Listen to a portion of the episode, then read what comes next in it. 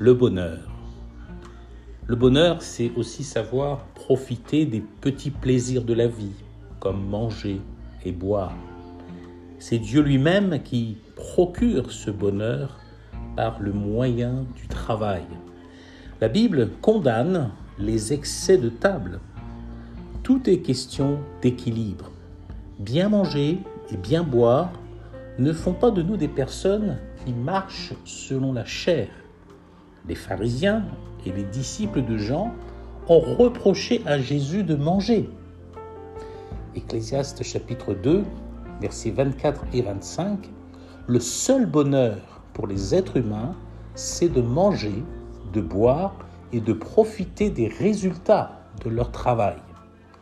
J'ai constaté que c'est Dieu qui donne ce bonheur, dit l'Ecclésiaste.